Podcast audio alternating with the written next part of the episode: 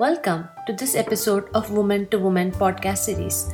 Our guest today is Lisa Levy. Lisa founded L Cubed Consulting, a management consulting firm focused on aligning her clients' people, process, and technology. She's also the best selling author of Future Proofing Cubed and Gift of the Universe Through Women That Lead. She was awarded the Top Change Management Consulting Service Company 2020 by HR Tech Outlook and the Best Women Leaders of 2021 ERAS Leaders. She is a certified Six Lean Sigma Master, Black Belt, and a project management professional. Hi, Lisa. Welcome to Woman to Woman podcast. So excited to have you with us here today. Yeah, I'm so excited to be a part of this conversation and to have a chance to share with your audience. So, for our audience, if you can just tell us where you are today, what do you do? Absolutely. I am based in Phoenix, Arizona, and I am a founder and CEO of a company called L Cubed Consulting. In this space, I am working with business leaders who want to scale and grow their businesses. They they are not happy with what they're doing today. They want tomorrow to be bigger and they want to do things differently. So I like to talk about it as being disruptive and challenging the status quo and making positive impacts for the future for them, their employees and their customers.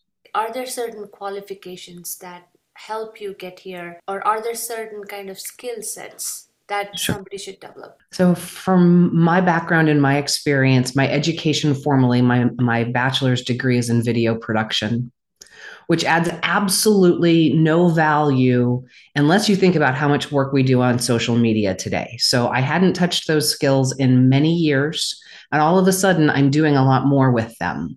When I transitioned into my professional life, the challenge was earning a living in that space. And and that was my entry into IT and into an actual professional career.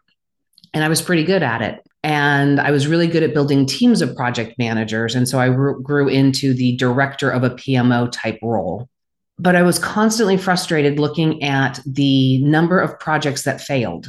People wanted to implement systems and technology and do really cool things, but they didn't get it right because technology can only do what we ask it to do. And if we don't have good processes and we don't have good manual systems, asking technology to solve for us and make it better doesn't work until we get the original processes correct. So I spent a tremendous amount of time starting to understand processes. And that is in my background, then Six Sigma. It's learning the ins and outs of, of how process works, what, what is effective, what is efficient, and how do you measure those results so that you can quantify it. And we started to get better results. I don't have the right people doing the right work with processes that are effective and efficient. Our technology still isn't going to perform and make people happy. We get what we call super fast bad and pissed off people. So all of this led me to over years come up with an equation people plus process times technology equals growth and scale. Love that. Love that. Right? Yeah. And I was so pleased with myself until I did some actual research on my own and some learning and realized that this principle was developed in like 1964 at Stanford. And it is the foundation of all management consulting practices in the world. That if you take your people, you uh, give them good process, and then you enable with technology, you get better results. So I'm either brilliant in my own right because I figured this out all on my own, or I, you know, leveraged knowledge and experience that others had put in place before me and had my own epiphany, but it wasn't necessarily. It is a great feeling to know that something you came up with is actually something that everybody is taught and follows who's mm-hmm. a great leader. So that's awesome. Kind of your plan was to go into videography, but you ended up here. So, any major pivot points in that journey where you thought, okay, this is what I am absolutely going to do, but then things happened and you ended up changing directions? Absolutely. So, right, by trade and training, I am a planner. Right? Project management is about creating a plan, executing the plan, delivering on the plan, and moving on but the most important rule of project management is the plan never works. It's how you respond to everything that goes wrong along the way that is the art of the discipline. So yes, I had plans, all right? I my plan was to be in a corporate environment to build and grow my skills, my capabilities, and spend time in that space, get to the vice president type level, and spend an entire career in what I perceived to be a sitting company. It was a rocket ship taking off. The sky was the limit. And I was there to lead them through this whole experience of building in and growing from a project management perspective, being effective, being efficient, and getting things done. And I hated getting out of bed every morning. I hated everything about it. The company was growing, it was scaling. There were dozens of consultants in advising every C level executive to do something different. So they were constantly at battle with one another, fighting for the voice of their fiefdom, right? Along the way, like were there instances when you were an internal employee, also being a woman doesn't help the situation, where you felt, you know, your great ideas were not being heard and were there certain things that actually helped you push through your agenda a little bit before you decided you know this is absolutely not working and i need to go out? I didn't know that i should feel uncomfortable. Never even thought twice about it because i have been in male dominated environments video production all of these things. I was always just there with all of the guys. And i was sitting at one of our first leadership meetings within the it group and I was excited to be there and I had ideas and I wanted to share them. And I started talking, and the my boss, our boss, stopped me and said, That's nice, Lisa. Can we talk offline? And the rest of the meeting went on with him talking through his agenda, his points, his everything, eliciting no input from anybody really, but especially not me. And when we had that follow on one on one conversation, what he explained to me was I should not ever share an idea in that room that he and I haven't discussed prior to being in that room. And if it's worth being discussed, he'll bring it up to the group. So I was being silenced from the very beginning. And what I didn't know or appreciate about myself at that point in time is well, it pissed me off. And I wanted to figure out a way to circumvent that because I wanted the ideas to get out there to the group and i started talking with my peers the other guys who were directors of other uh, you know functions within within it and sharing the ideas and creating a grassroots movement a, a groundswell of understanding and and bringing all of that in. And what i started to watch was if they brought the topic to the table we'd have real conversation about it. If i brought a topic to the table i was shut down immediately. So the idea for me of creating what we would today call allyship was something that I was doing. And in retrospect, it didn't help me. It helped the ideas, but it still kept me quiet in the corner and treated differently. And so allyship concerns me a little bit, but at that point in time for me it was about the ideas and doing the right thing for our business for it was a financial institution a, credit union for our members and making those things happen was more important. If i could go back in time i would probably try and do it differently and i would fight battles harder sooner because i wasn't the problem. A lot of time that's that's so true. Looking back we have so much more wisdom right? Mm-hmm. on how we would have handled things but you brought up a really great point allyship, right? We build allies. Um, and a lot of times they're very helpful in certain situations. But everything starts with networking, right? How do you approach people? How do you build those relationships? And women hesitate doing that quite a bit more than men. Men do it very naturally.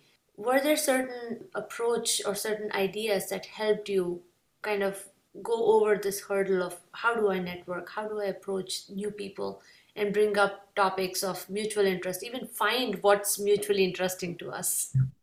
So I am in my early 50s, and having initial conversations with strangers is still somewhat terrifying. I am an introvert, and that first attempt at connection terrifies me but I don't have a choice. I want to earn a living. I want to make an impact, and I have to overcome that fear, right? Step into what is uncomfortable and what is uncertain and strike up a conversation. I own my own business, I sell my own deals, and having that initial conversation terrifies me. so you know what do i do in some in some cases i resist and i run and i push off having those conversations.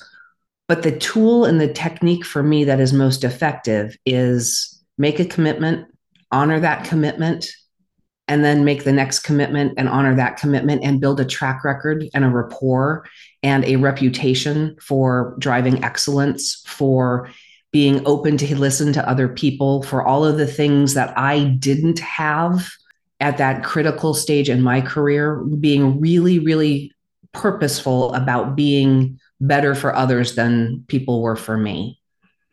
But yeah, it still has to say, Hi, I'm Lisa. And that's really hard sometimes. And what about mentors? Like, did you ever seek out mentors? Did you have mentors that really helped you? Mentorship is one of those topics that I I wanted so desperately to have a really strong female mentor. And I'll be really honest, at that time, women were competing with women to have whatever little access they had. And finding a mentor in that space was hard. I found one well into my career, and I found her because she was not in my same line of business.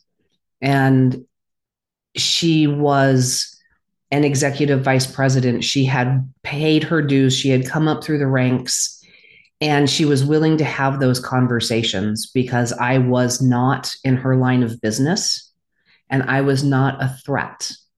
And that is the first conversation we had together about why she was able to do this because she wouldn't feel threatened by me coming up and chasing after her seat at the table. It's so disheartening to look back on that. It is so hurtful that we we didn't build each other up. Women tore each other down for decades. And over the last honestly 5 years, I have made a concerted effort to invest in my relationships with females in business and I had to learn how to do it it didn't come naturally and it I was afraid of it because I didn't know what they were going to try to do to me. But today what we're trying to do for each other is lift each other up and support and and rise together. And it's beautiful. And don't you wish this was always the case? In the last few years things have changed quite a bit and I think we have realized the importance of collective uplifting. Yes. how do we lift each other up so we all grow? It's it's not that and again I think this whole mindset, right, that there are limited seats at the table, so we are competing for those.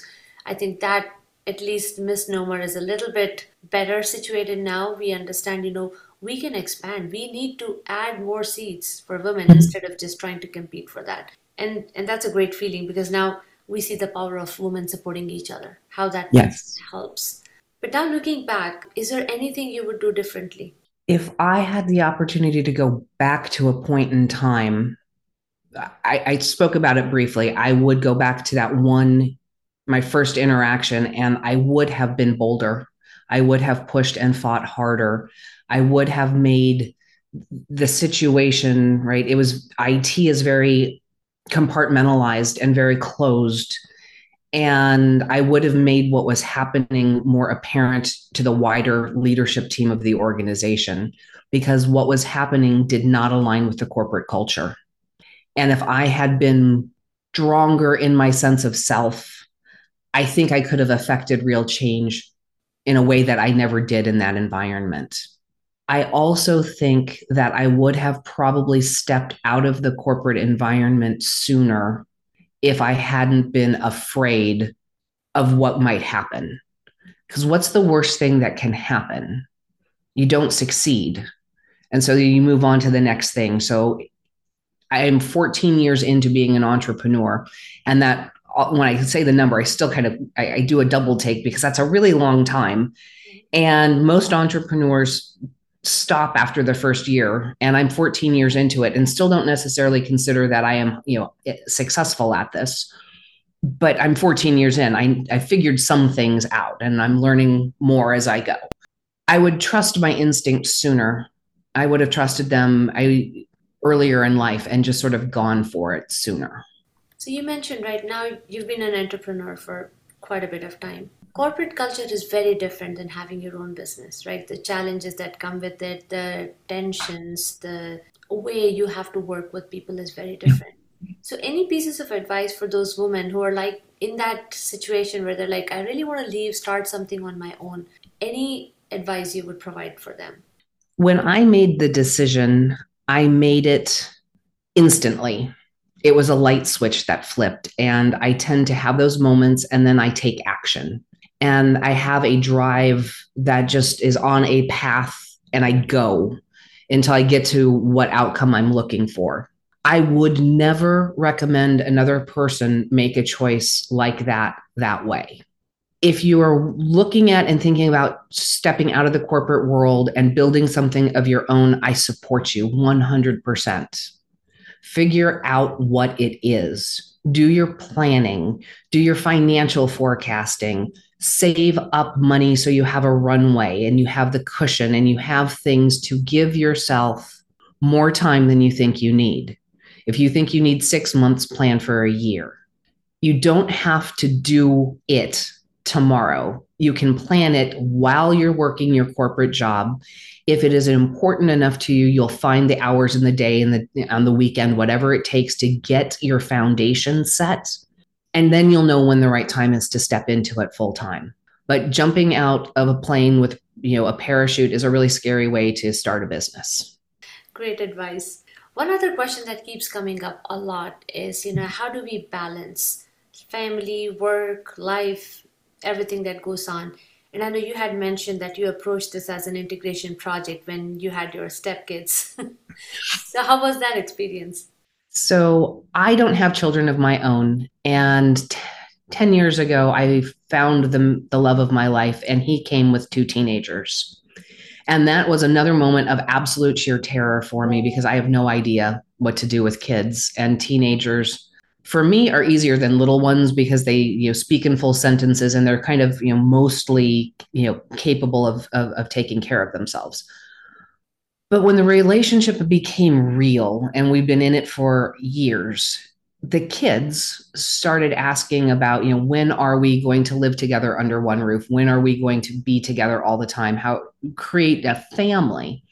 And they were so clever because they figured out how to meet me on my terms. And we put together a project plan and we figured out right how we were going to go house hunting because we we didn't have a place that we could all live comfortably together. And um, you know we did the house hunting phase. We did the as a family group made the decision about where we were going to live which was sort of halfway between where both of our houses were. And so everybody was a little bit inconvenienced but we were all together and we systematically you know went through and they you know when we live together here are our roles and our responsibilities as the teenagers. We will do these things.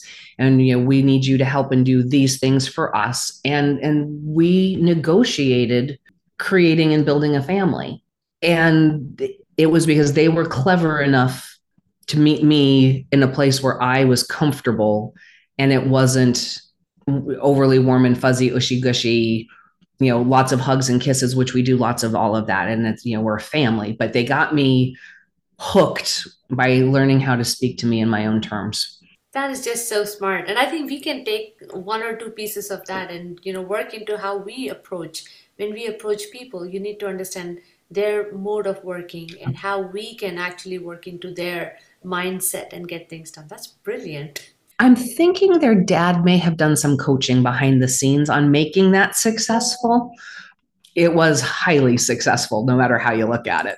Having worked with so many women in your career, right, or seeing so many women now that you are more in a consulting capacity, are there certain things you notice that women tend to do more often than men that don't help um, us in our career or lives? And on the flip side, are there certain things we don't do enough of?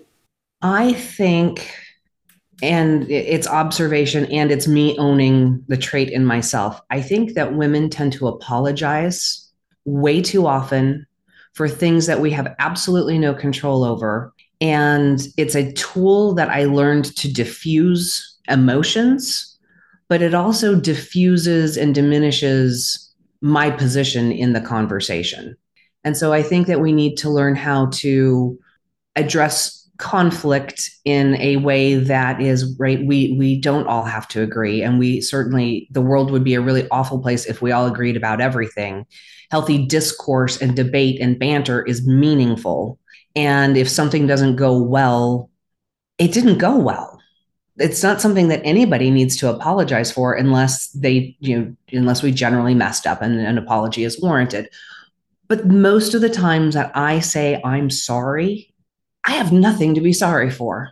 And so that's I and I'm not the only woman who does that. I see it all the time and I try with my coaching clients, right, as I'm listening to them to bring that um, into their frame of thought, right? And I don't like the, the the the adage that you know apologizing is a sign of weakness. It's absolutely not when it's warranted, but it is diminishing if it's not warranted. And any other skills we should develop? communication skills are key to everything right we talked about it from a networking perspective and just the fear of it but um, understanding what people are saying even when they're not saying what they mean um, the book crucial conversations has been a huge impact in the business world for 20 some odd years now and it's for a reason it, it teaches us how to have conversations when stakes are high, emotions are high, and we need to navigate through to get to a decision on something and we need to negotiate an outcome. And having those skills change everything because as soon as we are capable at taking the emotion out of the conversation, identifying what the real issue is, figuring out how to solve the underlying problem that needs to be addressed, focus then on that outcome, right? We are moving things forward in a productive, supportive, and in the, in the language of the book, safe environment. And that's that is imperative that we all know how to do that. So on the personal note, anything mm-hmm. that not a lot of people know about you? I think I've given you a couple little ones. I am a pain I am painfully introverted and nobody believes me when I tell them that based on what I have to do for a living, based on podcasting, interviews, video work, you know, all of these things that I do today. It takes a lot of energy to do that. And for many people, it comes very naturally and they don't even think twice about it. But I really have to plan the time and the energy to be on for an audience. So, Lisa, this was such a great conversation. And thank you for so many beautiful nuggets of wisdom you shared with our listeners today. Any closing comments for us? Regardless, right, if you're in a corporation, if you're thinking about being entrepreneurial, whatever the path is that you're following, always be curious. Embrace learning new things, embrace trying things that are uncomfortable, embrace them not working out because those are those moments and those opportunities where we learn. Some people would use the phrase, you know, just go do something and fail fast. The failure is not what's interesting to me. It's the learning from the experience that is. And so stay curious, explore, experiment, and learn things. Thank you so much, Lisa. Really appreciate your time and uh, you being our guest today. So thank you. Absolutely my pleasure. Thank you for inviting me.